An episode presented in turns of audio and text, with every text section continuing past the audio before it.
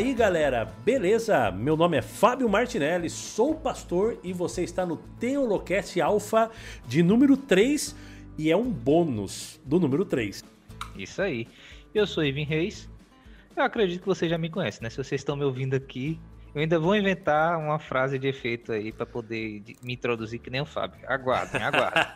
tá em preparação aí. Tá em preparação. Legal, legal. A inspiração virá aí. Muito bem, o pessoal aqui que está acompanhando a gente já faz um tempo que nós estamos aí com o Telocast Alpha falando aí, fazendo uma introdução né, a muitas coisas em relação à palavra de Deus. E diga-se de passagem, com muita humildade, uma introdução muito boa, né? A gente estava conversando que como que tá com conteúdo bom esses Teolocast. Por isso que a gente sempre fala pro pessoal compartilhar, passar para os amigos, porque vai ser algo bastante importante para a vida espiritual de todos. É, e assim, a gente tá, tá falando que tá bom, mas porque pessoas que estão ouvindo estão dizendo que está bom, né? Então não é a gente que tá olhando pro próprio umbigo, né? Não, e até porque, Irving, a, a gente mais apresenta as coisas do que fala, né? A gente dá nosso pitaco ali, mas a gente tá convidando um pessoal fera também. Né? Exatamente. Então a gente, é disso que a gente tá falando, né? A gente aqui é a ponte, a gente é a ponte entre o conhecimento e vocês. É só isso que a gente faz. E a gente dá uns pitacos de vez em quando mas o, o, o, caldo grosso mesmo são os nossos convidados que a gente traz aqui para o nosso programa. E Irving, tem muita novidade aí pela frente, né?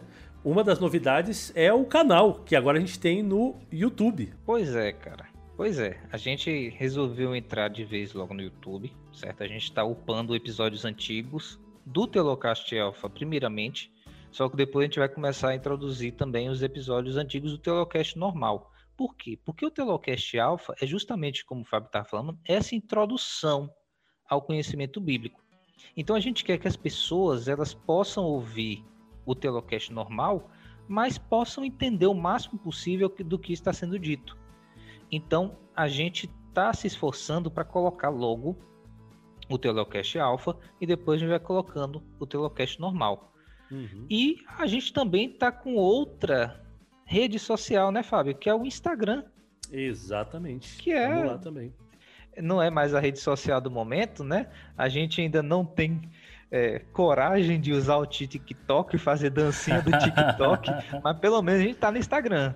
Mas o Irving tá ensaiando várias dancinhas bacanas aí pro TikTok do Teolocast. É, podem aguardar. Dia 30 de fevereiro vai estar tá lá.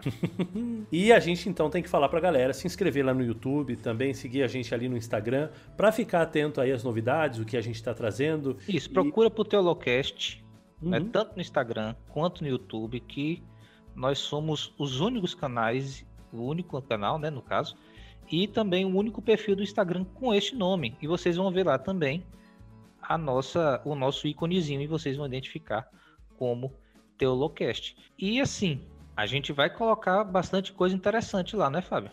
É verdade. E, pensa, e com essas novas ferramentas também, Irving, a gente já está pensando numa forma diferente de fazer podcast também. Diferente para a gente, né? Uma forma que já existe, na verdade, mas para o que a gente está acostumado, alguma coisa diferente aí. Exatamente. A gente está vendo aí oportunidades de fazer lives, em vez de fazer a gravação, editar, né? Demorar lá uma semana, duas semanas para cons conseguir ter tempo de editar, tá, etc. Esperar vocês responderem no site. A gente está querendo fazer live. A gente está querendo fazer com que vocês possam assistir né, quebrar a magia de imaginar como é que é uma gravação. Vocês vão ver a gravação. E Exato. mais importante, vocês vão poder interagir também nos comentários do YouTube. Então, assim, se vocês tiverem alguma dúvida, se tiverem alguma contribuição, vocês podem até colocar lá no, no chat, que a gente vai poder ler também no meio do programa, no final do programa, a gente vai vendo como é que vai ser, como é que vai ser, mas vocês vão poder participar da gravação e, e também tirar suas dúvidas. Vocês não vão precisar ficar esperando passar é, várias semanas para poder saber como é que vai ser, tal, etc. A gente vai passando de acordo com o que a gente puder também, né? então vai ser uma mudança interessante. A gente está orando a Deus para que seja uma bênção esse novo formato também. E Irving, tivemos uma participação especial, emocionante, eu diria. Eu fiquei emocionado, né? Foi, não, foi, não foi? Quando saiu o nomezinho nosso lá? Do que, que eu tô falando, Irving? Cara, é, é, vamos, dar um, vamos criar um contextozinho aqui, né? Vamos criar um contextozinho aqui. Há umas semanas atrás, o Rodrigo Silva apareceu no Inteligência Limitada. E a gente ficou pensando, cara, seria tão legal se a gente pudesse fazer uma propaganda ou mandar uma pergunta lá no Inteligência Limitada quando o Rodrigo Silva aparecesse de novo, né? Porque eu creio que ele vai, ele vai de novo para Inteligência Limitada, né? Porque já é um dos vídeos mais é, vistos né, do canal e com certeza também um dos podcasts mais ouvidos. Só que, Fábio, o que a gente pensava que seria que demoraria meses aconteceu em semanas. Pois é. Nesta semana, na no dia 30 de junho, Rodrigo Silva apareceu no Flow Podcast, que é um dos maiores podcasts do Brasil, e se eu não me engano é o maior que faz transmissão. E a gente soube no domingo. E aí, meu irmão? Tem que estar tá com o canal pronto, tem que estar tá com o Instagram pronto, tem que correr atrás, tem que ir para vídeo, tem que fazer postagem, porque as pessoas precisam é, ter alguma referência da gente, porque a gente vai colocar uma pergunta no Flow Podcast. A gente não tem como pagar uma propaganda do Flow, mas fazer uma pergunta pelo menos a gente tem como, né? E meu irmão, foi sacrifício, mas a gente conseguiu. Nós aparecemos no Flow Podcast. Que Nós maravilha. mandamos a nossa pergunta lá para Rodrigo Silva responder, meu irmão. Foi muito legal. Foi muito legal. Foi muito legal. Eu fiquei extasiado. Nós depois vamos colocar lá no YouTube da gente, no Instagram também, qual foi a pergunta. E vocês vão ter que ir lá pro, pro Instagram do YouTube para ver qual foi a pergunta que a gente fez lá para ele. Mas, cara, a gente já vê os resultados. A gente já vê os resultados. O, muitas pessoas já começaram a procurar é, no YouTube, né, deu uma guinada nas visualizações. No primeiro episódio, por exemplo, quem for ver lá no, no canal da gente vai ver que deu uma guinada. Então a gente quer aproveitar esse momento para expandir mais. Exatamente. Porque a gente quer ser conhecido? Não. Mas porque através da gente mais pessoas também vão conhecer o Evangelho de Jesus Cristo. Amém. Então compartilhe com seus amigos. Né? Se você está ouvindo, se você gosta do que a gente está fazendo, se você é, acha que é algo interessante, não tenha medo também, compartilhe com seus amigos. Exatamente. Essa, essa bolha, né, de, de ficar com as coisas só para você e comece a expandir também. Comece a levar também para outras pessoas. É isso aí, vai ajudar bastante a esse conhecimento que a gente está tentando passar para o pessoal chegar realmente aos ouvidos daquelas pessoas que necessitam escutar. Irving, depois dessa desse momento emotivo aqui que a gente viveu. O episódio de hoje, meu amigo, que história é essa de Teolocast Alpha 3 bônus? Vamos lá, vamos fazer um contexto de novo, né? ano passado, eu ainda nem tinha combinado né, com o Fábio da gente fazer o Telocast Alpha. Eu pensava em fazer um, telo... um podcast próprio, né? justamente como o Telocast Alpha. Aí eu resolvi gravar um piloto com o Sael Dias, que apareceu no, no último Telocast Alpha, e com o Davi Caldas, que já, já até pediu música do Fantástico aqui, né? E eu peço desculpa pela qualidade do áudio e pela qualidade da edição. Mas prestem atenção no conteúdo. A gente conversou sobre a lição da escola sabatina, né, que estava tendo lá na época. É, a lição da Escola Sabatina, para quem não conhece, é um material de estudos que a cada trimestre a gente é, estuda um tema ou um livro diferente da Bíblia. A cada três meses a gente estuda esse tema, o livro da Bíblia. E a gente estava falando justamente sobre interpretação bíblica, que é o tema do, do Teolocast Alfa número 3. Então, é, a gente resolveu colocar nessa semana esse material que a gente gravou ano passado, né? É, antes do. É, é eu tava até pensando, Fábio, em chamar de Teolocast Alpha 00. É, porque Mas para não bagunçar, né, a nossa, a nossa linha aí, eu acho que fica melhor como o Telocast Alpha 3, porque ele vai ter um, um assunto que é, digamos assim. Complemento, é, né? Complementar. Isso, exatamente, complementar ao Telocast Alpha 3. Que legal, que legal. Então, galera, aproveita aí esse episódio e que Deus possa abençoar a vida de vocês. A gente termina essa introdução muito felizes, alegres, porque Deus realmente é, lá no passado ele colocou um sonho no meu coração, depois colocou um sonho no coração do Irving, a gente pôde se encontrar, unir as forças aí, e hoje a gente tem esse material tão interessante, tão bom e tão produtivo, segundo o que a gente tem ouvido e escutado. Então que Deus possa abençoar a sua vida. Amém. Vamos fazer oração, né, Fábio? Boa. Porque a Telocast Alpha tem que ter oração. Oremos. Grandioso Deus, Pai amado, nós te agradecemos, Senhor, por essa semana. Nós te agradecemos, Senhor, pelas bênçãos que o Senhor tem derramado em nossas vidas. Nós te agradecemos, Senhor, porque nós somos instrumentos para a pregação do teu evangelho. Que o Senhor possa abençoar o estudo deste episódio, que nossos ouvintes, nossos queridos ouvintes, possam conhecer mais sobre a tua palavra. Isso é o que nós pedimos e te agradecemos em nome de Jesus. Amém. Amém.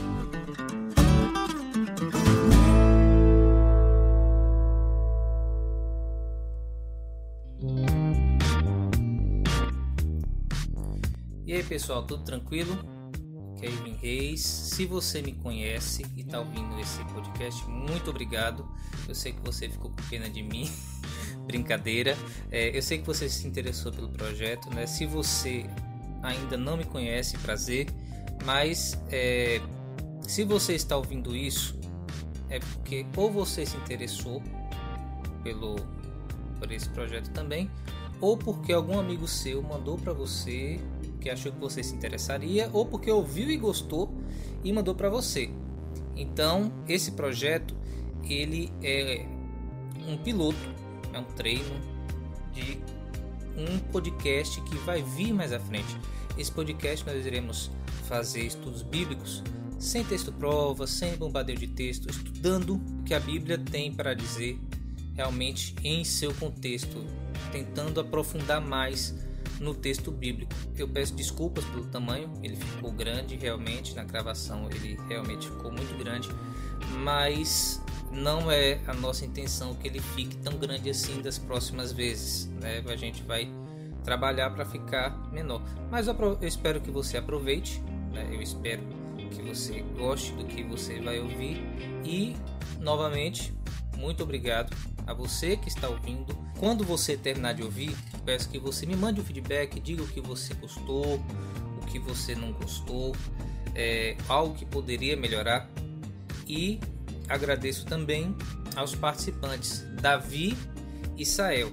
Eles vão se apresentar logo mais à frente, mas é, eu agradeço novamente a todos vocês que estão ouvindo e também aqueles que estão ajudando de qualquer forma. Muito obrigado.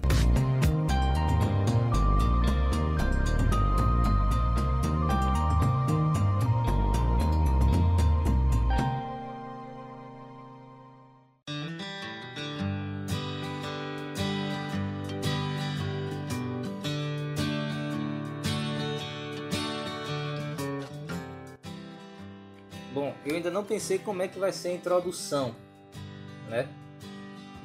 Mas é, esse projeto aqui, esse, esse piloto aqui que eu estou fazendo, se eu ver que ele ficou bom, eu vou lançar ele depois, quando a gente estiver fazendo um estudo sobre como entender a Bíblia, que é o estudo número 3. Certo? Então talvez seja o 3.1, né? o 3.2, alguma coisa assim. Mas eu gostaria que vocês começassem falando sobre vocês. Vamos começar aqui pelo Sael. Sael, fale mais um pouco sobre você, conte um pouco sua história de sua vida e como você está hoje. Vou falar sobre mim, né? Então vamos lá.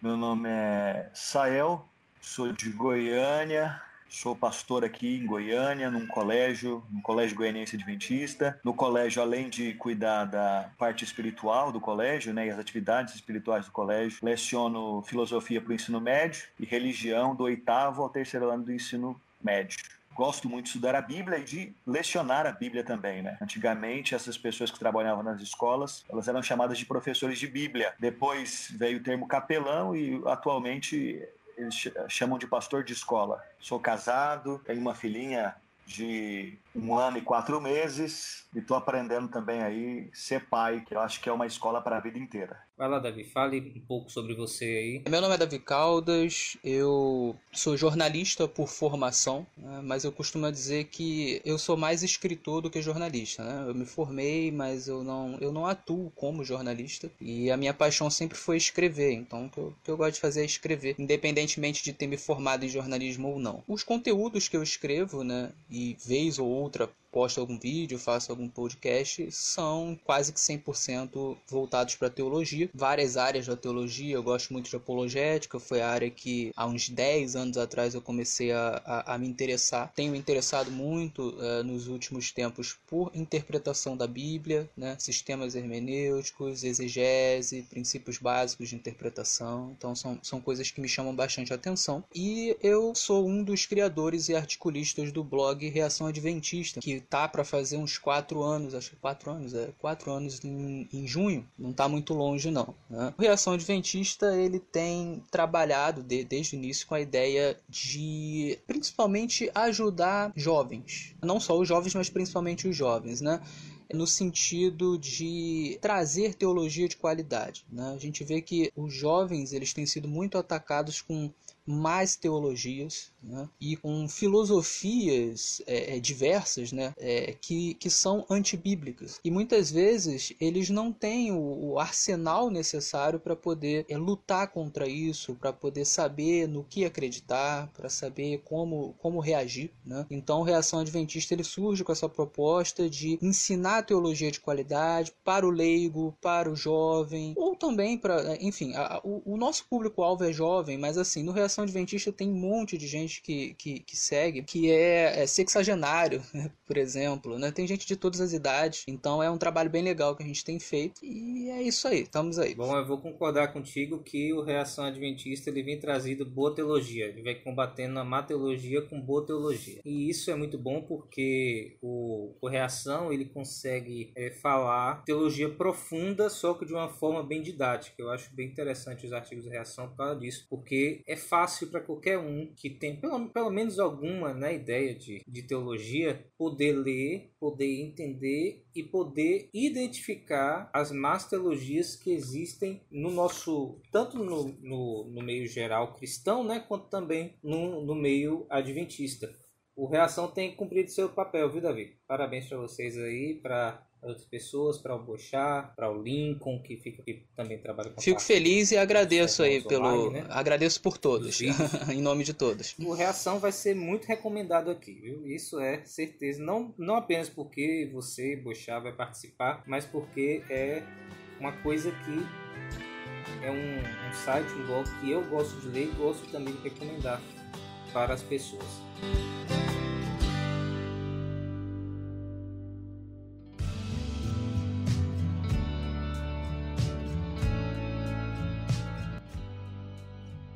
Então vamos lá.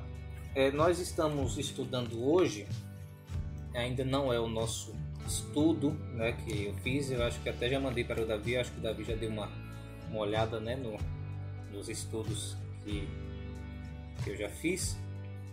É, eu primeiro vou fazer um estudo sobre por que acreditar em Deus.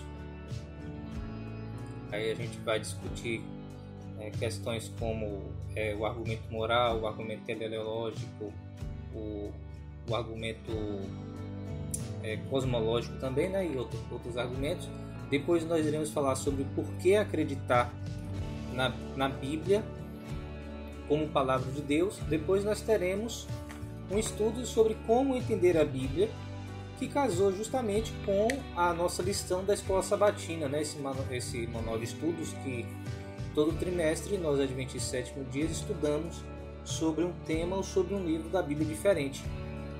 E o tema dessa, desse trimestre está sendo como interpretar as Escrituras, ou, de uma forma mais clara, né, como entender a Bíblia. E a lição dessa semana, a lição número 4, vem falando justamente sobre é, as fontes de autoridade, as fontes autoritativas da nossa teologia. E vem mostrando sobre, vem falando, na verdade, sobre cinco fontes que estão na nossa teologia, mas tem uma, uma fonte que deve ser de autoridade. E os, os autores, os irmãos Hassel, né, Frank e Michael Hassel, ou Hassel, eu não sei como é que é a pronúncia do nome deles, eles é, colocaram essas fontes como a tradição, a experiência, a cultura, a razão e a própria Bíblia. Elas vão influenciar sobre como nós vemos a nossa teologia. Agora, eles é, desenvolvem uma, uma, argumentação sobre qual desses que deve ser a fonte de autoridade. E na parte de domingo,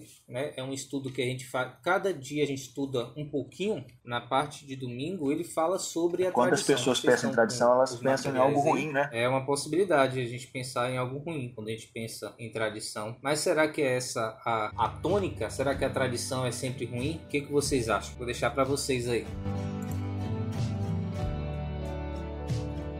Como eu fiz a colocação, né, se a tradição é sempre ruim, as pessoas normalmente pensam nisso, né, que a tradição é sempre ruim. Eu penso que não é essa perspectiva, se ela é ruim ou não, mas o lugar dela. A, a tradição ela pode ser colocada num lugar que não é o dela. E a tradição, inclusive, pode surgir das escrituras, né? Ou ela pode contradizer as escrituras, ou ela pode ser a, a base que interpreta as escrituras. Então, eu penso que para começar essa discussão, se tem que entender de onde que nós vamos partir de tradição. Se é essa tradição que vai interpretar as escrituras ou a tradição que parte das escrituras. Essa é uma coisa muito importante, né? Segundo da tradição, ela interpreta as escrituras, ela parte das escrituras para nos ajudar, né, a compreender as escrituras, só que sem ser a, a palavra final. Por exemplo, Davi, você falou do guia aí de estudos, né? O, o guia de Pode estudos. Falar. A gente tem esse guia de estudos que os adventistas do sétimo dia estudam regularmente um tema a cada três meses e eles to, todo adventista no mundo inteiro, seja no Japão ou aqui no Brasil, na Angola escola ou nos Estados Unidos estudam o mesmo tema. Isso é uma tradição. Agora, isso é uma tradição que partiu das escrituras ou é uma tradição que interpreta as escrituras? Vejamos, estudar a Bíblia é uma coisa que parte das escrituras. Então, veja que essa é uma boa tradição. Só que agora, se o autor falar alguma coisa que é contrário às escrituras, essa é a questão. Com quem que a gente vai ficar? Puxando um gancho aí no que o Sael falou e já respondendo a sua pergunta, né? O que acontece? Eu acho que essa visão é, negativa que a gente tem da escritura, ela parte de um medo do protestante de acabar abalizando o discurso do católico. Porque, como nós sabemos, o, o protestante, né, a reforma, ela surge com a ideia de trazer a escritura como sendo a norma única de fé e prática. E todas as outras fontes de autoridade elas precisam se submeter às escrituras. Então as escrituras elas são a norma, né? E o que acontece?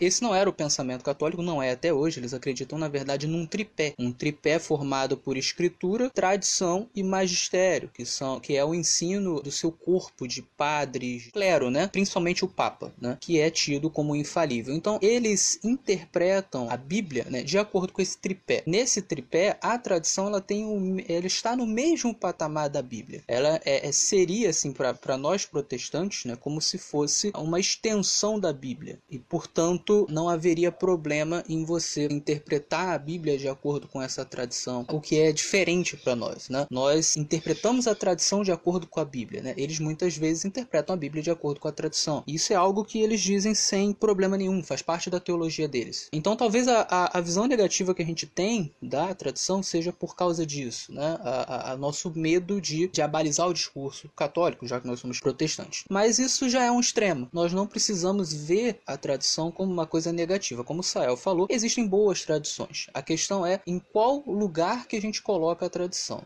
Sim. Davi, eu fiquei pensando aqui enquanto você falava, do ponto seguinte: esse perigo de, dos protestantes evangélicos acharem assim, ah, a tradição é ruim e nós não temos tradição. Aí, por achar que não tem tradição, eles acabam achando que tudo que eles fazem é bíblico e inspirado por Deus. Uhum. Eles não têm tradição, que tudo que eu faço é bíblico e inspirado por Deus. Aí eu acabo tomando a tradição sem reconhecer que estou seguindo uma tradição. A gente pode até citar aqui no caso adventista, por exemplo, os nossos pioneiros, né? Os nossos pioneiros que foram homens realmente foram usados por Deus, eles foram pessoas que tiveram um fervor muito grande, isso a gente tem que realmente admirar neles, pessoas que entregaram a vida, não apenas a questão de dedicar a vida toda, mas que eles passaram por muitas dificuldades em sua vida para poder fazer com que a igreja adventista ela se mantesse em pé e a, a obra também fosse levada adiante. Só que nem por isso quer dizer que eles eram infalíveis, nem por isso quer dizer que eles eram santos, que eles sabiam de tudo, que eles estavam certos em tudo. É uma coisa que na igreja adventista a gente esquece às vezes quando fala sobre os pioneiros. Então, eles muitas deles tinham ideias que eram até contrárias à Bíblia, só que com o tempo a igreja foi estudando, esses próprios pioneiros também foram estudando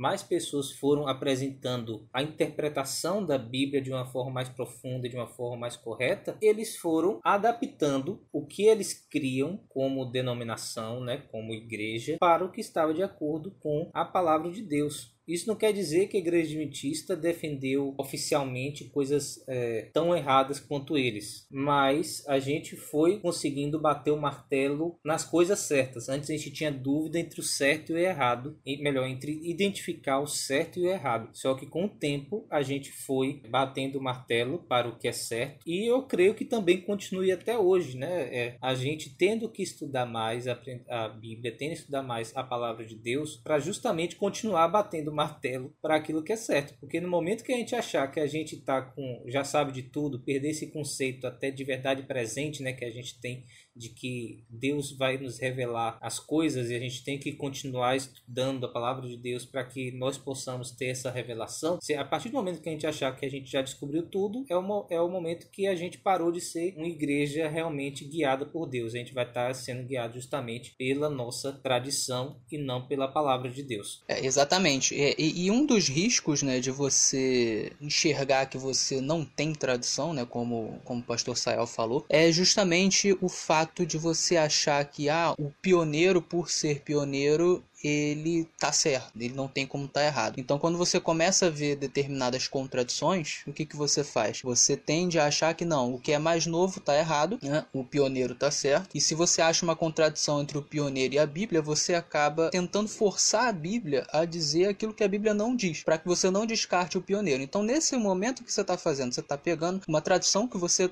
não diz que é tradição, você não reconhece, mas você está pegando uma tradição e você está colocando em cima da Bíblia, que é o que acontece com o católico católico, né? Se, se a tradição dele contradiz a Bíblia, ele tenta forçar a Bíblia a dizer o que ela não diz. Então, muitas vezes, os protestantes vão dizer fazer a mesma coisa, né? Importante a gente pensar sobre isso, porque já falando dos católicos aqui, e claro, a gente não tem interesse aqui nenhum em falar mal de uma denominação, aliás, de pessoas dos católicos, né? Mas aqui expor erros doutrinários, seja de denominação que for. Mas ao não perceber as nossas tradições, nós nos tornamos piores do que o erro católico. E eu vou, vou explicar o porquê porque eles reconhecem que eles seguem a tradição. E outra, eles não seguem qualquer tradição. Existe uma lógica e uma ordem nessa, nessa. Não é tudo que o santo falou, não é tudo que o padre apostólico falou, não é tudo que o doutor da igreja falou. Existe uma curadoria, digamos assim, dessa tradição. Então existe uma ordem. Agora, quando as pessoas começam a seguir tradições e elas não reconhecem isso, elas acabam se tornando piores do que o equívoco teológico católico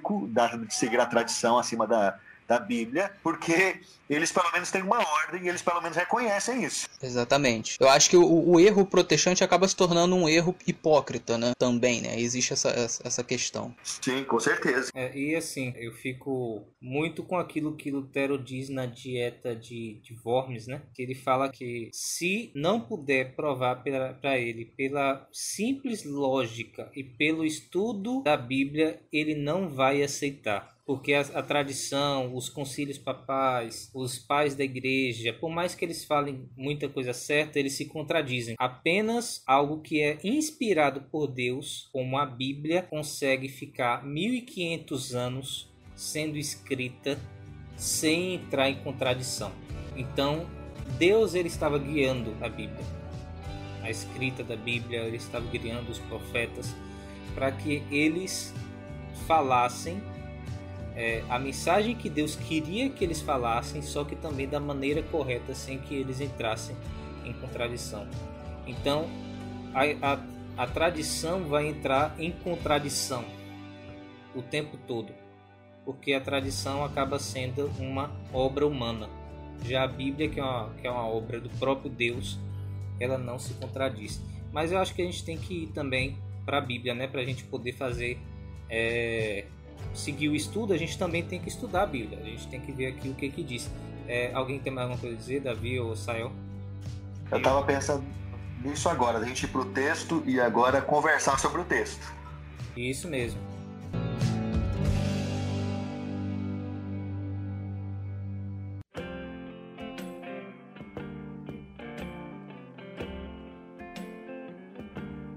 Texto de Marcos. Deixa eu ver aqui. Marcos 7, Jesus aqui ele, ele é confrontado pelos fariseus e escribas.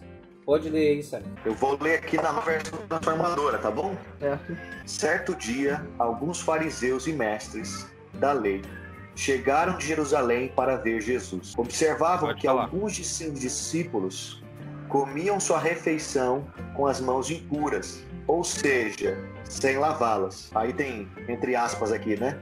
Pois todos os judeus, sobretudo os fariseus, não comem sem antes lavar cuidadosamente as mãos, como exige a tradição dos líderes religiosos. Quando chegam do mercado, não comem coisa alguma sem antes mergulhar as mãos em água. Essa é apenas uma das muitas tradições às quais se apegam, como a lavagem de copos, jarros e panelas. Então os fariseus e mestres da lei lhe perguntaram: Por que seus discípulos não seguem a tradição dos líderes religiosos? Eles comem sem antes realizar a cerimônia de lavar as mãos.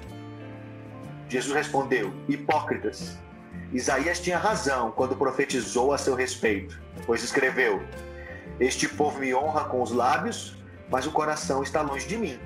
Sua adoração é uma farsa, pois ensinam doutrinas humanas, como se fossem mandamentos de Deus. Vocês desprezam a lei de Deus e a substituem por sua própria tradição. Disse ainda: Vocês se esquivam com a habilidade da lei de Deus para se apegar à sua própria tradição. Por exemplo, Moisés deu essa lei: honre seu pai e sua mãe. E quem insultar seu pai ou sua mãe será executado. Vocês, porém, ensinam que alguém pode dizer a seus pais: Não posso ajudá-los, pois jurei entregar como oferta a Deus aquilo que eu teria dado a vocês. Com isso, desobrigam as pessoas de cuidarem dos pais, anulando a palavra de Deus, a fim de transmitir sua própria tradição. E esse é apenas um exemplo entre muitos. Forte esse texto, Meu né? Deus. Meu Deus do céu, né? Meu Deus do céu. É, eu acho interessante aqui uma palavra como tá no, no na Almeida Revista Atualizada, né? Jeitosamente rejeitam o preceito de Deus. Será que eles eram brasileiros para fazer esse jeitinho todo?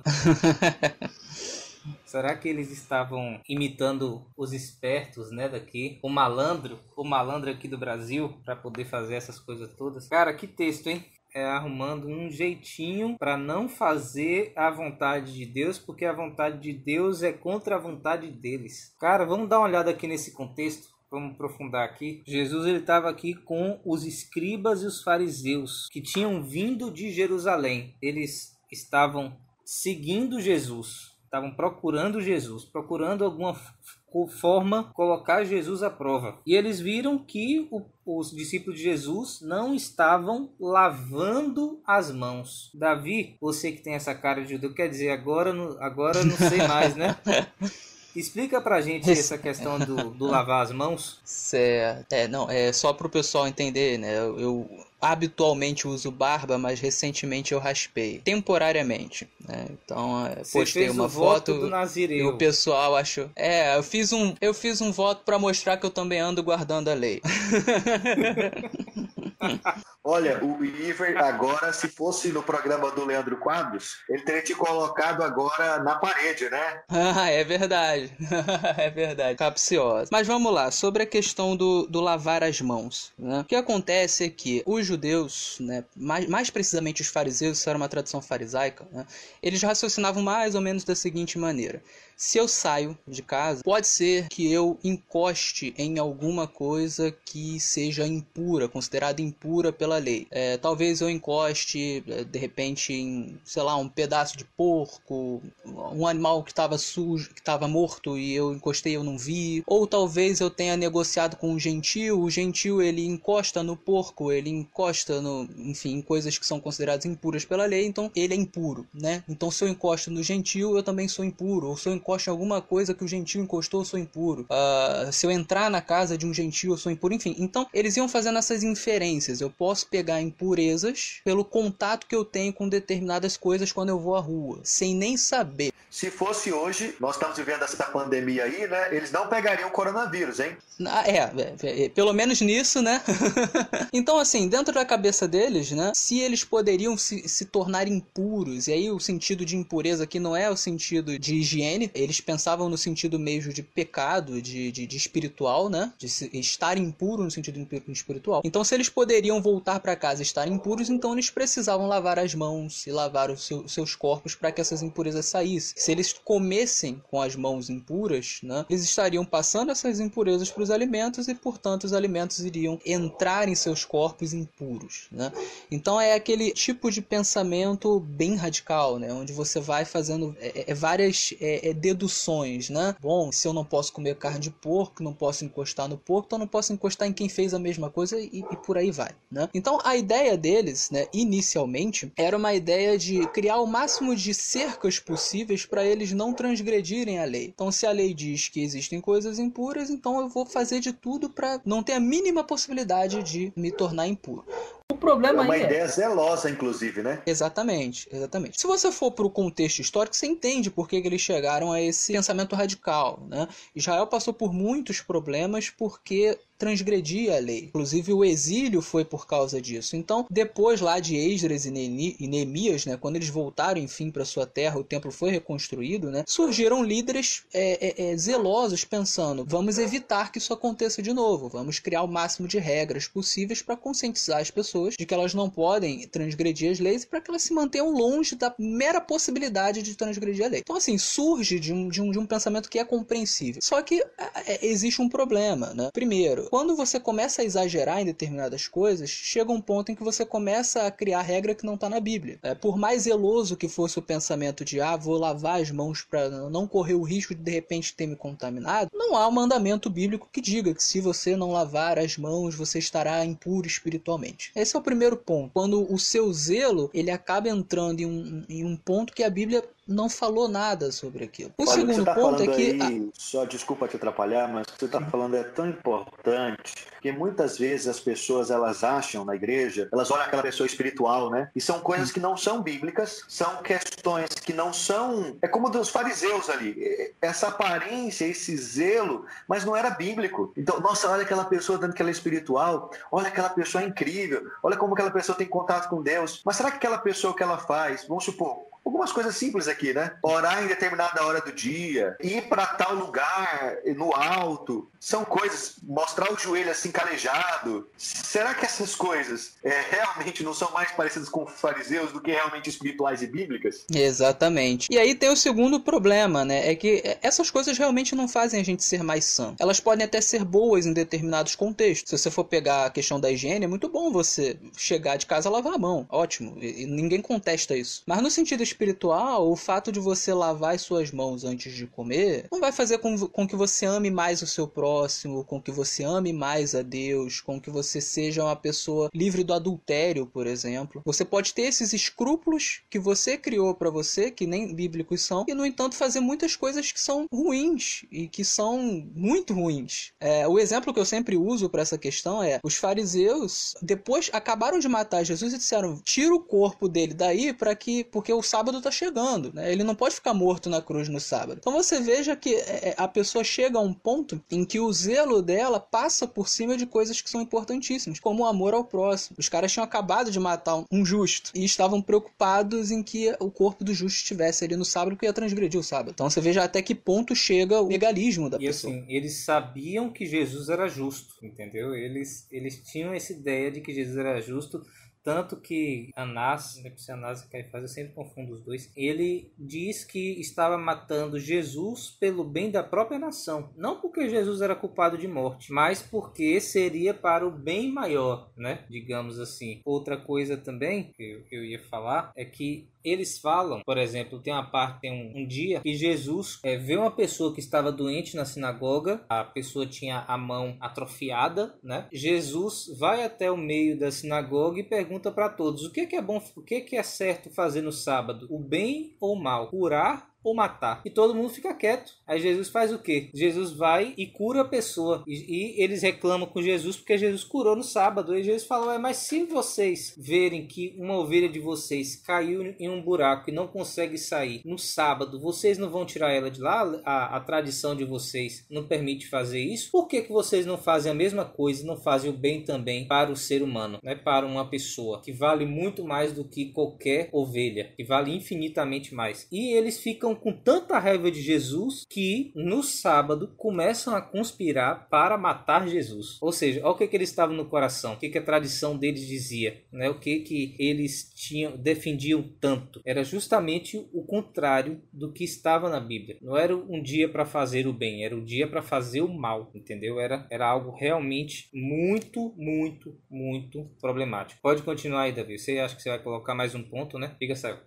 É, eu queria comentar aqui também o problema da tradição colocada no lugar errado é que ela não lê a Bíblia, né? Ela lê, ela lê a si mesmo, né? A pessoa, ela, em vez de ler a Bíblia, estudar a Bíblia, ela estuda e lê a si mesmo e diz que foi a Bíblia ainda que disse, e diz que foi Deus ainda que disse. Então, eu vejo que esse é o grave problema da tradição, seja ela quando ela é colocada no lugar errado. Que foi o caso dos fariseus e é o caso de muita gente que fala assim: não, eu sigo só a Bíblia, mas na verdade não reconhece que está seguindo é o que ela pensa, é o que ela acha. Exatamente, exatamente. Bom, acho que a gente pode passar para o segundo, né? Que a gente já gastou bastante tempo na tradução já, né? É, tem, ficou. tem várias fontes, né? Agora, é, vai ficar mais fácil poder falar dos outros, porque acho que já deu para entender, né? Qual que é o problema da tradição e o mesmo problema da tradição também se aplica de forma semelhante aos outros. Outra coisa também que eu acho que é importante a gente falar, né? Que seria talvez um terceiro ponto aí para o argumento de Davi, é que quando a pessoa ela faz uma tradição de regra que vai além da Bíblia, né? Uma lei para a lei, elas tenta ser um legislador melhor do que Deus. Verdade. Ela tenta ser alguém que faz regras melhor do que Deus. E de forma geral também começa a impor a mesma regra que ela criou para as outras pessoas. Então ela se coloca numa posição tão arrogante e ao mesmo tempo achando que está sendo tão zelosa que ela acha que é melhor do que o próprio Deus para poder decidir o que é certo e o que é errado. E esse é justamente o problema né, do ser humano. Achar que está sendo é, fazendo algo algo melhor do que Deus. Mas vamos seguir aqui, né? Alguém tem mais alguma coisa para dizer aí? É, eu acho que a gente pode fechar esse ponto dizendo o seguinte: a tradição, se ela for boa, proveitosa para nossa edificação espiritual, é, a gente pode incentivar. Na nossa vida pessoal a gente faz e na vida dos outros a gente incentiva, mas não mais que isso. Você não pode impor aquilo que seja tradição. Tradição você incentiva, se for boa. Por exemplo, a própria tradição do lavar as mãos, é, higienicamente falando, você incentiva isso, né? Mas você não pode dizer que quem faz, quem não faz isso está em pecado e por causa disso vai pro inferno, por exemplo.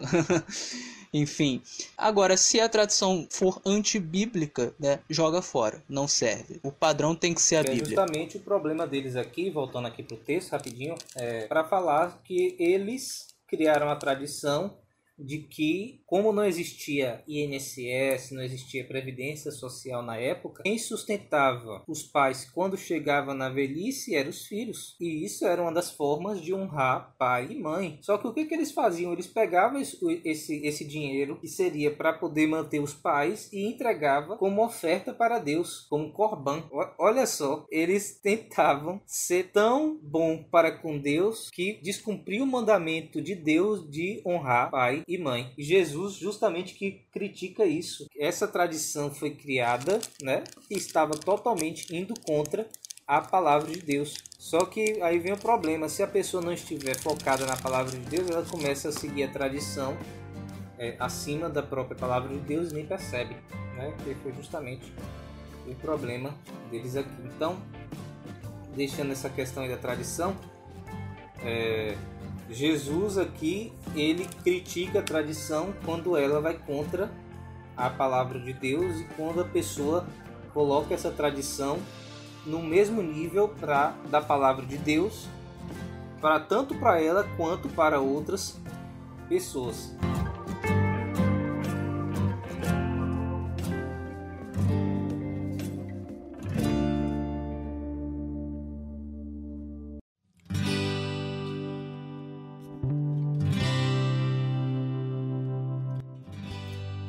Na parte de segunda, nós temos a questão da experiência. O que, que seria essa experiência? Será que é o, o aqueles pesquisa científica com tubo de ensaio? Será que é dessa experiência que está falando aqui?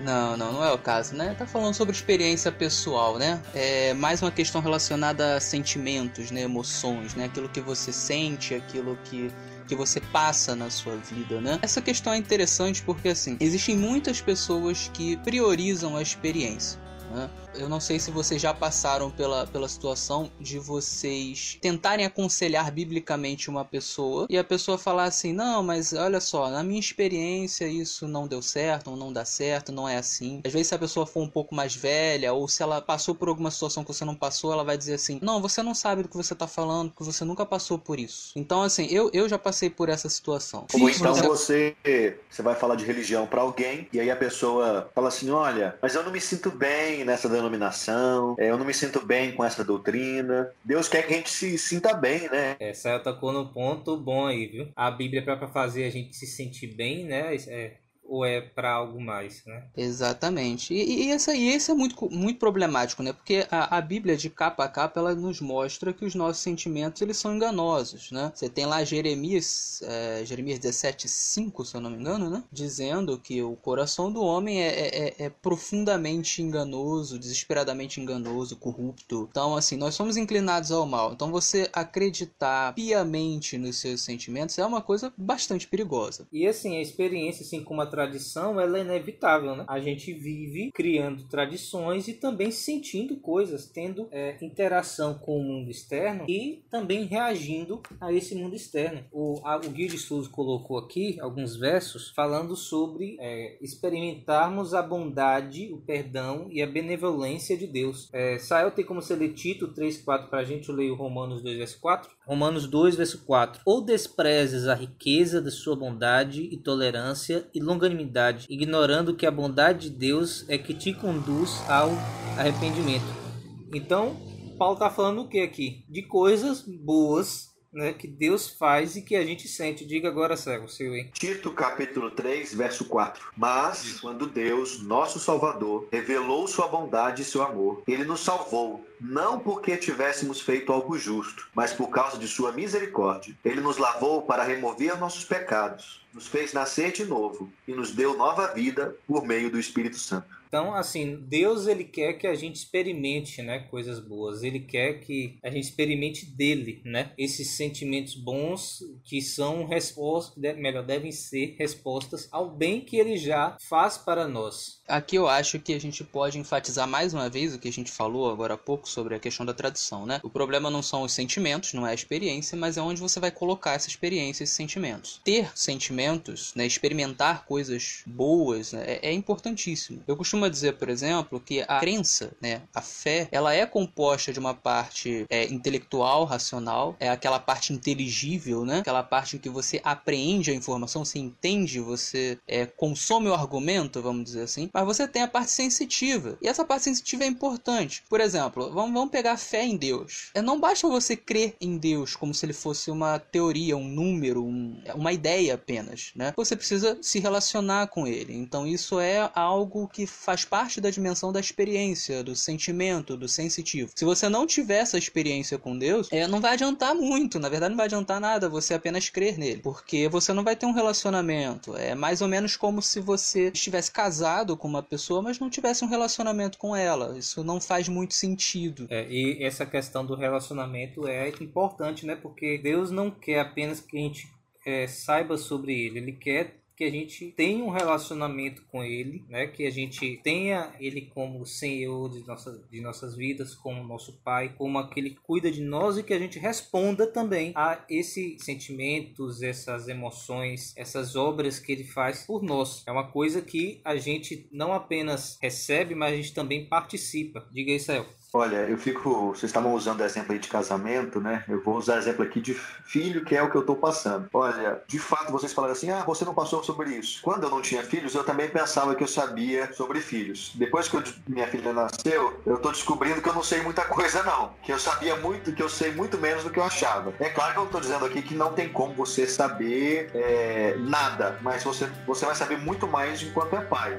Mas deixa eu usar um exemplo aqui, nessa questão dos sentimentos. Eu, uma das coisas que eu estou aprendendo é, por exemplo, que a minha filha, como ela é um ser distinto, e ela já com um ano e quatro meses, muito inteligente, aprendendo bastante coisas, ela tem as suas emoções distintas, e eu, como pai, preciso controlar. Então, tenho colocado de castigo, já castiguei ela, já usei da vara já em um momento, e ela foi e ela vai percebendo, agora. ela vai respeitando, mas Sani, quando Sani vai usar essa ela a primeira vez, por exemplo, que foi colocar quando eu coloquei ela a primeira vez, por exemplo, no, de castigo, que eu coloquei ela no cantinho, foi muito dolorido ver ela chorando, eu ter que ficar ali. Foi dolorido para mim. Mas nesse momento, eu coloquei a razão e aquilo que eu entendo sobre educação de filhos, inclusive na Bíblia, né? Como o provérbio diz, não, não afaste a vara da criança, não afaste o castigo, não afaste a educação, a repreensão da criança. O que eu entendo, o que eu entendo.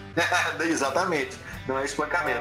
O que eu entendi. É o que também é o que não é hoje em dia. Sim, sim. O que eu entendo sobre educação, eu tive que aplicar a despeito das minhas emoções. Porque tem muitos pais também que acham assim, não, a criança, ela tem que ser, tem que ser só dizer sim. A criança, ela não tem que ser, ela não tem que dizer não para ela, ela não tem que ser repreendida, ela não tem. Não, é absolutamente o contrário. A criança precisa entender que ela tem limites. Mas é claro também que tudo conforme, igual minha esposa é psicóloga, eu faço terapia, minha esposa faz terapia, gente tem médica, está acompanhando toda a nossa educação, a gente está abalizado pela Bíblia e pela ciência. Mas o que eu estou dizendo é o seguinte: tem alguns pais que deixam que a experiência guie a educação dos filhos deles. Então, não, eu eu não consigo, eu não me sinto bem em colocar meu filho de castigo, eu não me sinto bem em tirar o celular dele. Ou casamento, por exemplo. Ah, eu não tô, eu não tô mais amando, eu não amo mais essa pessoa. Ah, então eu vou largar ela. Como tem muitos casamentos hoje, inclusive no meio cristão, incompatibilidade. A experiência acima daquilo que foi acordado diante de Deus ali no altar. Então, a experiência ela tem o seu lugar, mas ela precisa ser colocada em seu lugar, assim como a tradição.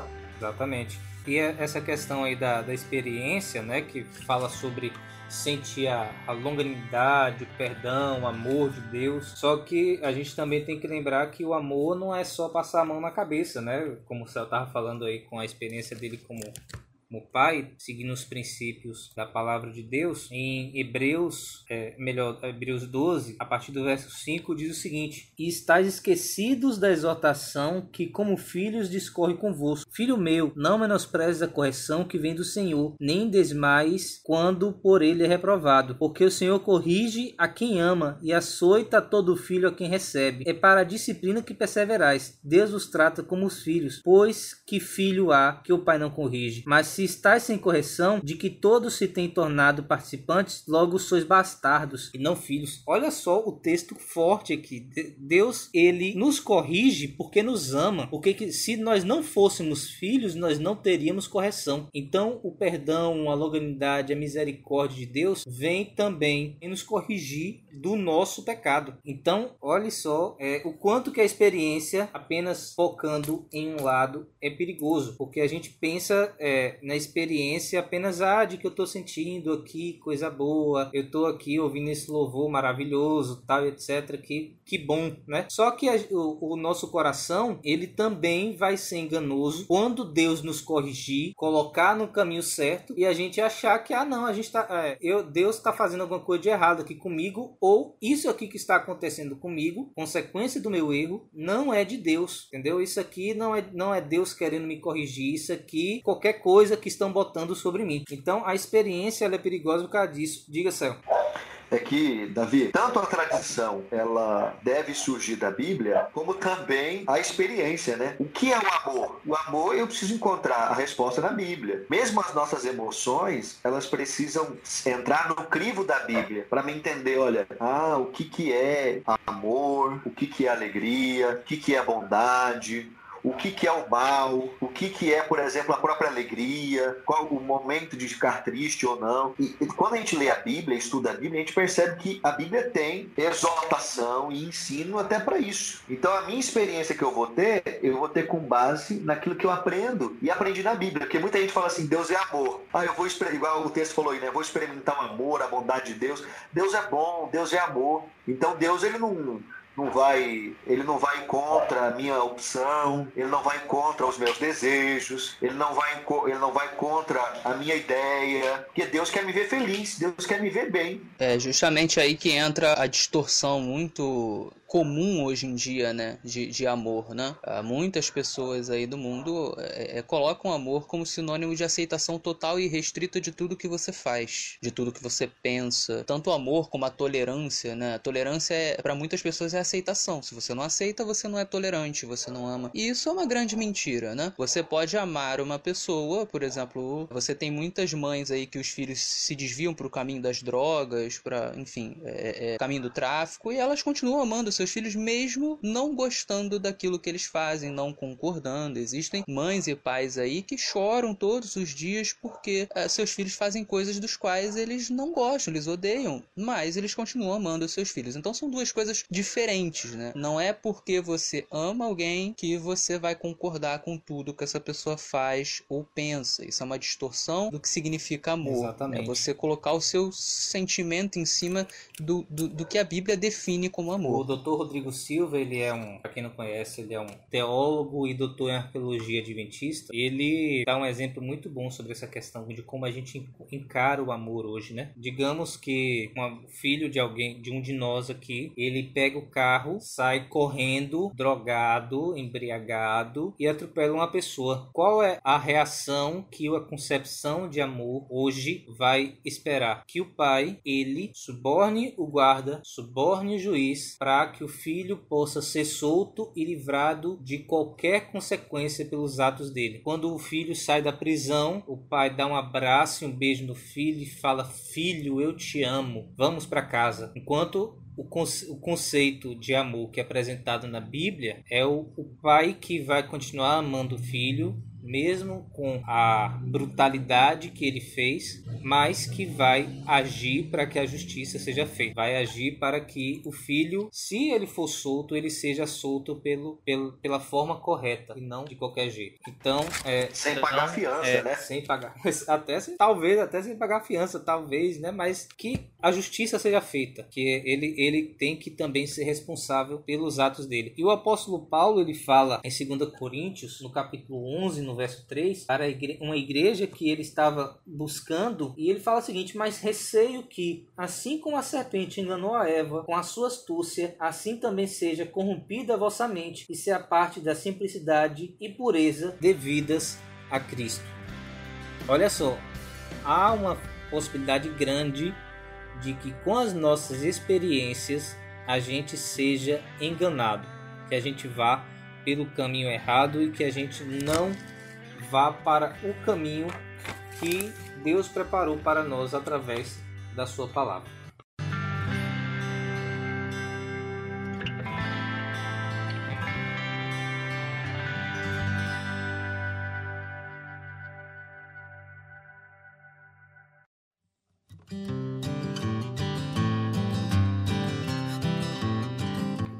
Lá.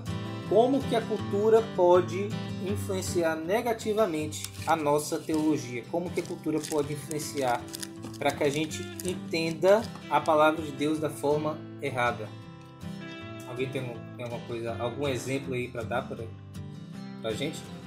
É, a cultura ela sempre foi uma coisa complicada assim para para a teologia, né? Não, mais uma vez, não porque a cultura seja ruim, né? Existem boas culturas, mas é muitas vezes a, a cultura que está em voga no mundo ela não é compatível com a com a Bíblia e no entanto a gente se apropria dessa cultura para ler a Bíblia e aí é, aí é complicado. Você coloca o, o, os óculos da cultura do mundo para poder ler a Bíblia. Né? Na época do final do primeiro século, início do segundo e os primeiros séculos aí da igreja, né? Você teve, por exemplo, o problema da apropriação do platonismo, filosofia grega. Muitos cristãos e também muitos judeus, se for pegar, por exemplo, Filo de Alexandria, tinham uma paixão muito grande pelos escritos gregos, principalmente pelos escritos de Platão, e eles tentavam ler a Bíblia, interpretar a Bíblia com os pressupostos platonistas. Então isso acabou criando uma bagunça na, na teologia. Há coisas boas nos pressupostos, no, no, no, na cultura platonista, na filosofia platonista, há coisas que não agridem a Bíblia e que podem ser utilizadas utilizados, mas é, a Bíblia não é um livro escrito por Platão. A Bíblia é um livro inspirado por Deus, né? E que foi concebido numa cultura hebraica. Então, assim, você quando vai ler a Bíblia, você precisa ter isso em mente e você precisa respeitar esses contextos. Senão você acaba, em vez de fazer uma exegese, que é você extrair o que, que o texto está falando, você faz uma exegese, né? Que é você imputar ao texto sentidos que não estão ali dentro, né? Então, então existe... Davi, quando a gente está estudando a Bíblia, a gente tem que colocar então os óculos da cultura da época, né? Da cultura do, do autor e dos primeiros leitores. Não é isso? A gente tem que tentar enxergar o mundo exatamente. como eles enxergam para que a gente possa é, aplicar para os nossos dias. Exatamente, né? Eu costumo dizer só para finalizar essa parte que assim existem vários contextos quando você vai ler. Eu costumo trabalhar com sete contextos básicos, que é o contexto temático, né? Que é aquele mais fácil, que é o que você é você lê o que tem antes e o que tem depois, né? De determinada legislação alegação, para você entender do que, que a pessoa está falando. Tem o contexto histórico, né? Para quem foi escrito aquilo, por quem foi escrito, em qual época, né? Que aí vai pegar um pouco da cultura também. E tem outros contextos, contexto teológico, enfim, tem vários contextos. Você tem que trabalhar com os contextos que estavam ali presentes na, quando a pessoa escreveu, contexto linguístico, contexto idiomático. É, o doutor Rodrigo Silva, que foi mencionado aqui, ele fala muito sobre isso. Às vezes a gente pega expressões que eram usadas em um idioma da época e a gente quer interpretar interpretar literalmente. Seria mais ou menos como se alguém daqui a, sei lá, 200 anos, 300 anos, né, lesse coisas que a gente escreveu e lesse, por exemplo, a palavra, a expressão cara de pau e ficasse pensando, ah, poxa, então existiam pessoas com cara de madeira nessa época? Quando na verdade cara de pau tem um, um sentido, né, específico próprio aqui na nossa língua, é uma expressão. Então você precisa mergulhar na cultura da época né, na cultura bíblica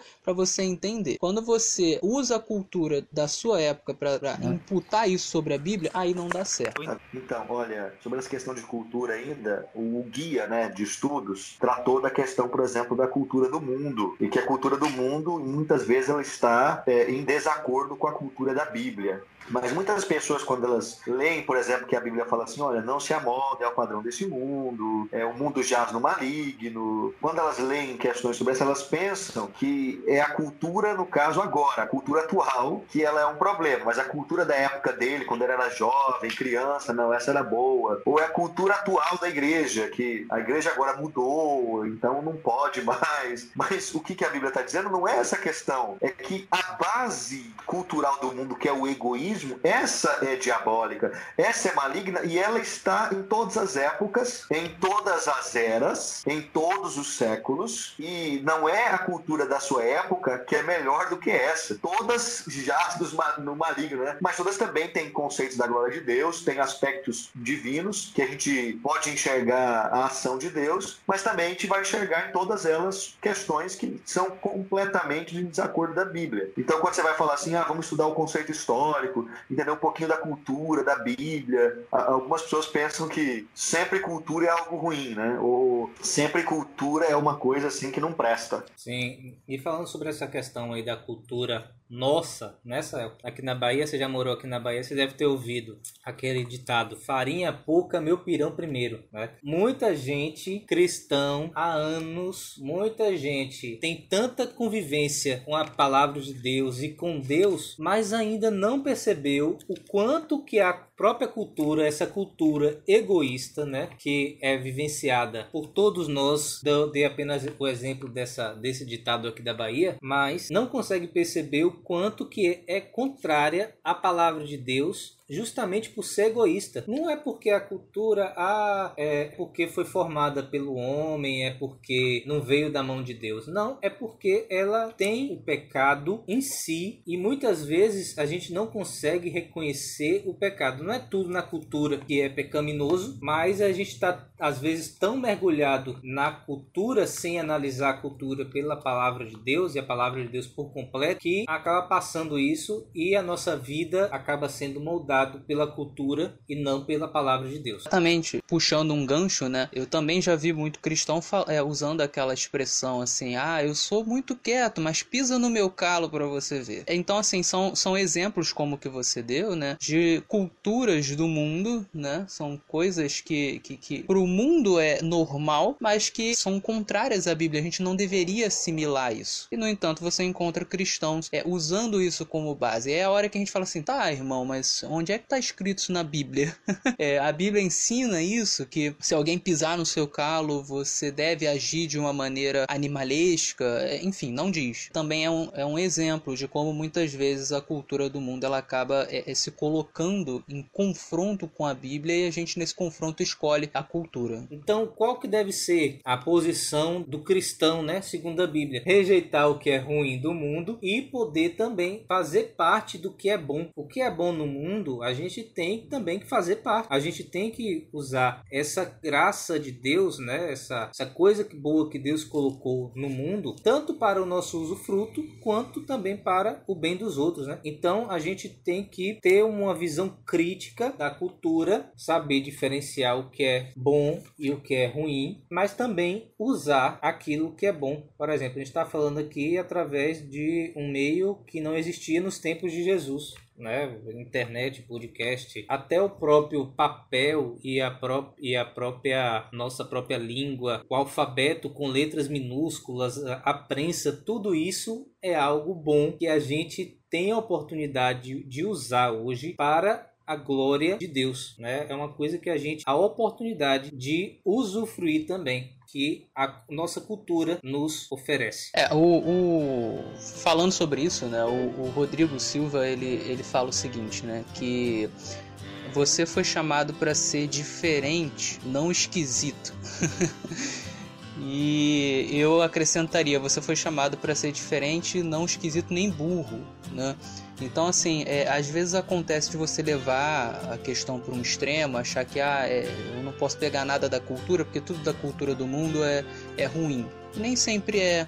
Existem coisas que são feitas por pessoas do mundo e que são boas. E que se você não fizer uso, o diabo vai fazer uso e, e você vai ficar para trás. Então, por exemplo, você pega a televisão. Ah, a televisão é uma coisa ruim? Não, não é uma coisa ruim. Mas durante muito tempo, os cristãos deixaram que o mundo fizesse uso da TV. Então, durante muito tempo o diabo estava na frente. Aí depois a, a, os cristãos começaram, não, a gente pode usar a televisão para boas coisas. E isso você pode é, levar para qualquer coisa, né? O rádio, a internet. Poxa, quanta coisa boa que a internet pode. A gente pode usufruir tanto da internet no sentido de evangelização. Então não faz sentido você simplesmente olhar toda a cultura como algo que você não deve fazer parte. Eu acho que a gente tem que ter discernimento, né? Existem coisas que são neutras, então a gente pode usar para o bem do evangelho.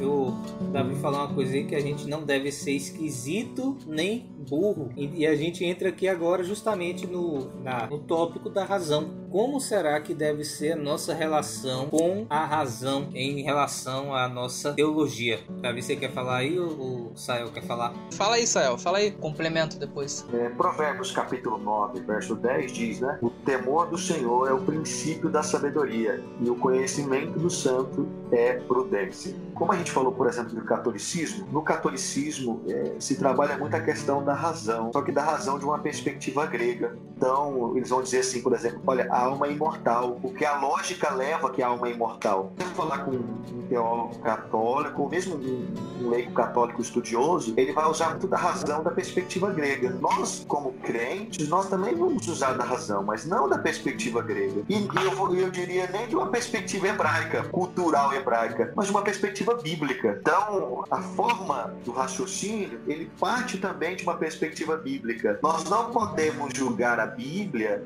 e Deus pela razão simplesmente de uma filosofia, mas precisa ser uma razão que é pautada pela própria Bíblia. Concordo, concordo. É, eu gostaria de fazer um adendo, é que assim, a questão da, da, da, da razão, né, essa discussão da razão, ela acaba caindo muito para a questão semântica, né? O que, que é razão, né? A palavra razão e a palavra lógica, elas podem ser aplicadas com vários sentidos né? Então é, é, sempre bom quando a gente discute isso entender exatamente o que, que a pessoa entende por razão, o que, que ela entende por lógica. Às vezes a pessoa entende por razão simplesmente um raciocínio é, baseado em algum pressuposto.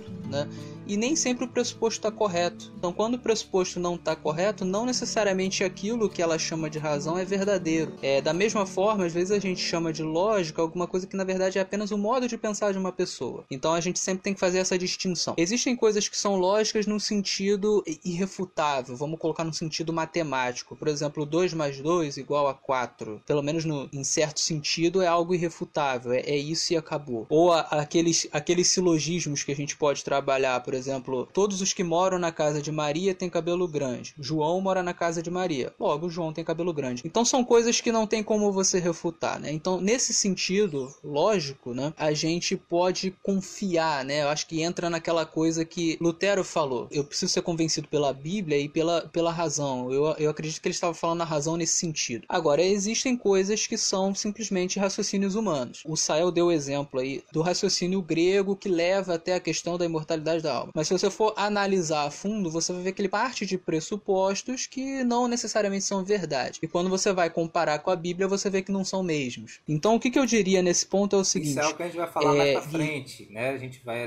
vai, vai entrar nesse assunto mais no, nos estudos mais pra frente. Só que vamos, vamos seguir aqui. A gente está conversando um negócio aqui que talvez seja um pouco avançado, mas pode seguir. Então, assim, voltando aqui para a questão do estudo, né? Até o que, que o, o guia ele fala, né, ele diz o seguinte, que quando nós pecamos, quando a humanidade caiu, né, também o seu raciocínio é, se tornou obscuro. Ah, ou seja, nós não nos tornamos apenas pecaminosos, nós nos tornamos também mais ignorantes, vamos dizer assim. O, no, o nosso raciocínio passou a ser pior. Havia um raciocínio mais correto, mais limpo, mais puro, mais lógico. Então o nosso raciocínio hoje ele contém erros. Então a lição deixa muito claro que é o seguinte, a razão é importante, mas o nosso raciocínio raciocínio ele passou a ter defeito. Então a gente não, não é que a gente não deva confiar na razão, a gente não deve confiar no nosso raciocínio. Né? É por isso que a Bíblia deve ser o nosso parâmetro. Às vezes a gente não consegue enxergar que determinado raciocínio nosso está errado. Só que quando a gente coloca a Bíblia como parâmetro, aí a gente compreende, não, realmente eu estava errado, isso aqui não, não faz sentido. Então é por isso que a Bíblia ela acaba sendo, precisa ser o nosso padrão máximo, porque é ele que vai realmente definir se você está indo pelo lugar certo certo ou não tá. Se você está usando o seu cérebro de uma maneira correta ou se você está escorregando em alguma coisa. A lição, ela, ela coloca um texto aqui de de 2 Coríntios, no capítulo 10, verso 5, Paulo fala sobre deixar nossa consciência, nossa razão cativa à palavra. O que, que isso significa? Significa que, por exemplo, quando a gente está estudando a Bíblia, e isso acontece comigo, às vezes eu, eu olho um negócio assim e falo, rapaz, isso aqui eu não concordo não. Eu não penso da mesma forma como a Bíblia está mostrando aqui. E realmente não penso mesmo. Só que qual que vai ser a minha reação agora? O que que eu vou colocar como mais provável de estar certo? A minha razão ou a palavra de Deus? Levando em conta que eu sou falho, eu erro, e já tirei tanta nota baixa. Ou vou colocar a palavra de Deus em primeiro lugar, né? Porque Deus onisciente ele sabe de todas as coisas, ele nem, ele nem precisa pensar, porque ele já sabe, ele não precisa raciocinar, porque ele já tem o raciocínio completo. O que, é que eu vou colocar como provavelmente tendo razão? Obviamente, e até de forma lógica, eu vou colocar a palavra de Deus. Mas isso não quer dizer que agora eu vou ficar com o meu pensamento e, e a palavra de Deus vai ficar com a dela. Não, eu vou buscar entender o porquê que a palavra de Deus está dizendo uma coisa que eu não concordo. Eu vou estudar mais para poder entender o porquê das coisas serem da forma como a Bíblia está explicando. Isso não quer dizer que eu vou ser anticientífico, isso não quer dizer que eu vou contra o que a lógica apresenta, significa apenas que eu vou buscar ter uma lógica melhor, um raciocínio melhor do que eu já tenho agora. Né? Eu vou buscar aprender mais para poder entender melhor o porquê da Bíblia estar dizendo tal coisa daquele jeito que eu não concordo. Isso que é colocar a razão no lugar certo, colocar a razão de forma cativa, né? A palavra de Deus. É uma, é uma razão que ela é humilde, né? Digamos assim. O, tem até um termo mais forte que é humilhada, mas vamos, vamos trabalhar com esse sinônimo, né? Uma, uma razão humilde que reconhece a própria é, debilidade em contraste com a onipotência né, e a onisciência de Deus. É interessante também, Irving, é que quando a gente se coloca nessa posição mais humilde e continua estudando, o que acontece é que geralmente Deus nos responde. Ele coloca alguém na, é, no nosso caminho que que já estudou mais e que sabe responder, ou ele dá um insight, você consegue enxergar isso na Bíblia, ou você acaba vendo a resposta em um livro. Então, geralmente ele te responde. O que acontece é que muitas vezes nós somos arrogantes, né? Tiramos conclusões precipitadas, né? A gente acha que algo não faz sentido e falar não faz sentido, mas não necessariamente aquilo que a gente acha que não faz sentido realmente não faz. Geralmente o problema realmente está em nós. Geralmente a gente não entendeu direito. Geralmente a gente não está não tá usando um raciocínio de uma maneira correta. Depois que Deus nos revela, nos mostra, né, a gente fala, poxa, é mesmo, eu não tinha pensado nisso, então faz sentido de fato. Então eu acho que essa questão da confiança em Deus, é, é no sentido dele iluminar a nossa razão e da gente continuar estudando para descobrir, eu acho que isso é muito importante.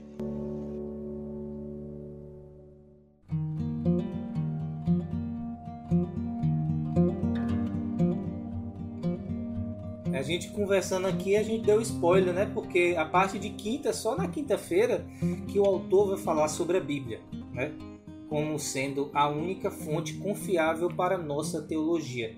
Veja bem, a Bíblia não vai falar cientificamente sobre todas as coisas, ela não vai falar precis, é, precisamente, historicamente, sobre todas as coisas. Ela pode ser confiável naquilo que ela se propõe a apresentar. Né?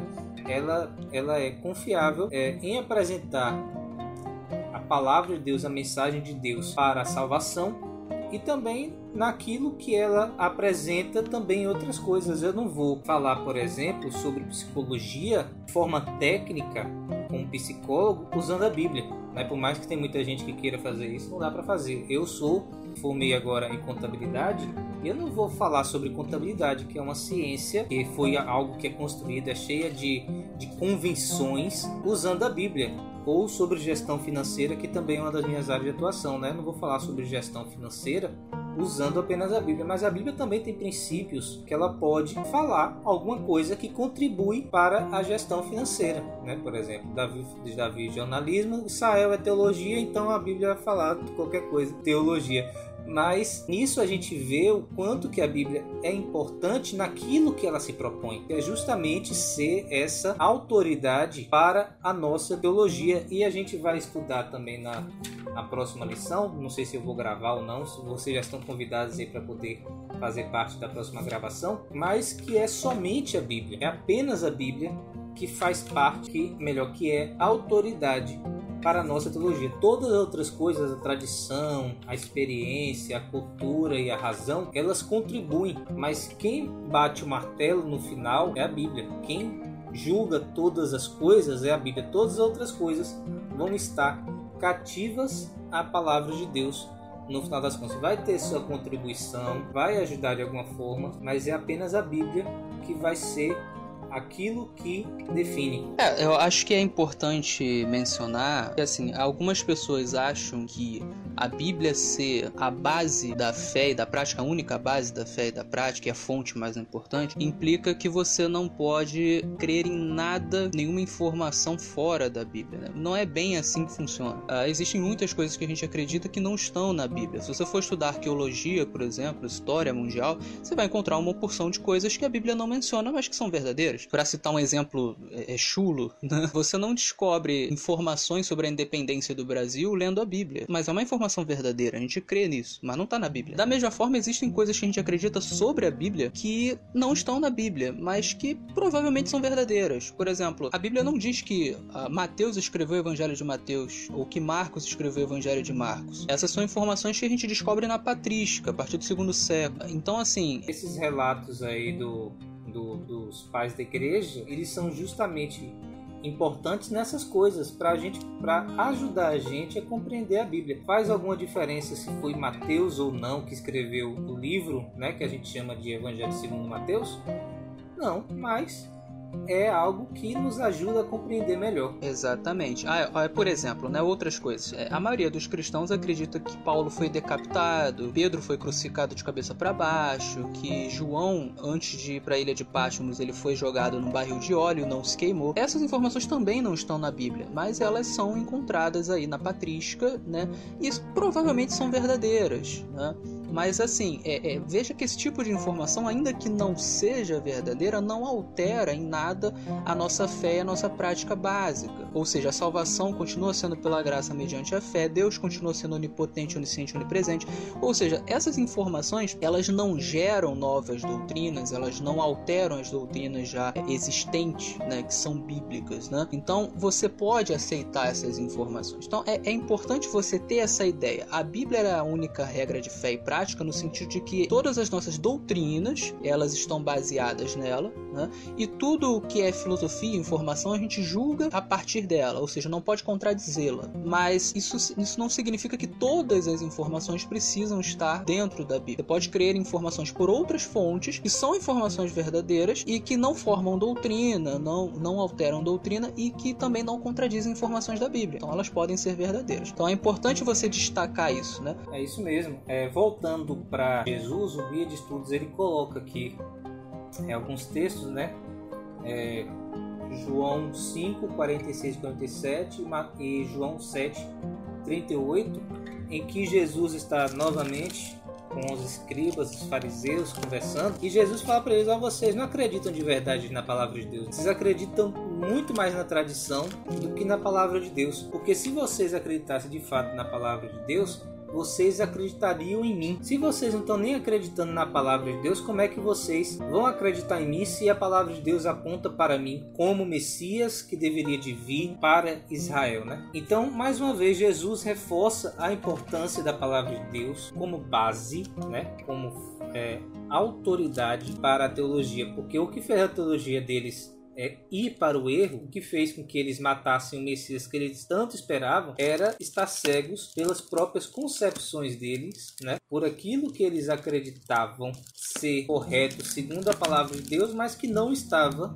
baseado na palavra de Deus, estava baseado na, na própria concepção deles. Bíblia, é, aliás, na vida, a gente tem várias autoridades. Na minha casa, por exemplo, a maior autoridade é minha esposa. É, Já admitiu logo, no né? Trabalho, no trabalho, você tem as autoridades. Então, todo lugar tem as suas autoridades. Quando você vai fazer ciências, tem um tipo de autoridade que você vai buscar. Na área do direito, você tem uma autoridade. Na todas as áreas têm as suas autoridades. Mas para o cristão, ele vai respeitar essas autoridades, vai. Mas todas essas autoridades e todas as coisas vão fluir de um pensamento bíblico bíblico. Então, não, não só numa ética, né, no ethos do, da, dos fazer, mas no do pensar também. Então, como é que eu vou pensar tal coisa? Como é que eu vou decidir se eu vou fazer ou não vou fazer? Como eu vou fazer? Quando eu vou fazer? Tudo isso vai partir da Bíblia. Aquelas coisas continuarão sendo autoridades em suas áreas, mas elas estarão sobre um guarda-chuva sobre um aparato maior que a Bíblia. A Bíblia não fala sobre todas as coisas, sobre todos os assuntos, mas ela traz parâmetro para todas as coisas e para todos os assuntos. Então, é, uh, eu gostaria de falar que o Espírito Santo ele age junto com a Bíblia, ou seja, ele ilumina a nossa leitura. Uma coisa não está em contradição com a outra. Então, a importância da gente se submeter à Bíblia a todo momento, como o próprio Sael falou, né? Sendo a Bíblia um, um guarda-chuva de, de autoridades né? Onde todas as autoridades estão debaixo dele. A importância disso é que quando a gente se submete a ela dessa maneira, o Espírito Santo tem como nos iluminar da maneira correta, porque o Espírito Santo ele segue uma trilha e essa trilha ela foi determinada pela Bíblia, porque o próprio Espírito Santo inspirou a Bíblia. Então é como se a Bíblia fosse o mapa que o Espírito Santo fez. Se você não se submete a esse mapa, não tem como o Espírito Santo te iluminar da melhor maneira. Ou seja, você tem que estar no caminho certo para que o Espírito Santo consiga te iluminar e você andar por esse esse caminho. Né? Por isso que existe essa importância tão grande da gente colocar as coisas no seu devido lugar. Se você não coloca as coisas no seu devido lugar, o Espírito Santo ele, ele vai ter ele vai trabalhar com você, mas ele vai ele vai ter que fazer você sofrer um pouquinho para você ir pro, pro lugar certo, né? Porque você tá fora do caminho. E aí, vamos fazer as nossas finalizações? Aqui é Irving Reis e para minha teologia a Bíblia é a única autoridade. Meu nome é Sael Dias e a minha tradição é seguir a Bíblia como única regra de fé e prática. Meu nome é Davi Caldas e se você tá fora da Bíblia, você tá errado. É, agora foi direto mesmo. Tem que queimar. Herege. Vai lá, Sael. Nos despeça aí com a benção. Olha, a única coisa da benção em hebraico que eu sei é só a primeira parte. Yevareke Adonai Elish Vou falar então, dar uma benção sobre a Bíblia então. Olha, que o nosso Deus, né? Aquele que se revelou através da Bíblia, aquele que se comunicou aos profetas e aos apóstolos, esse mesmo Deus possa nos iluminar para que, a abrir a Bíblia, possamos ter um relacionamento íntimo, pessoal com Deus. Amém. Amém.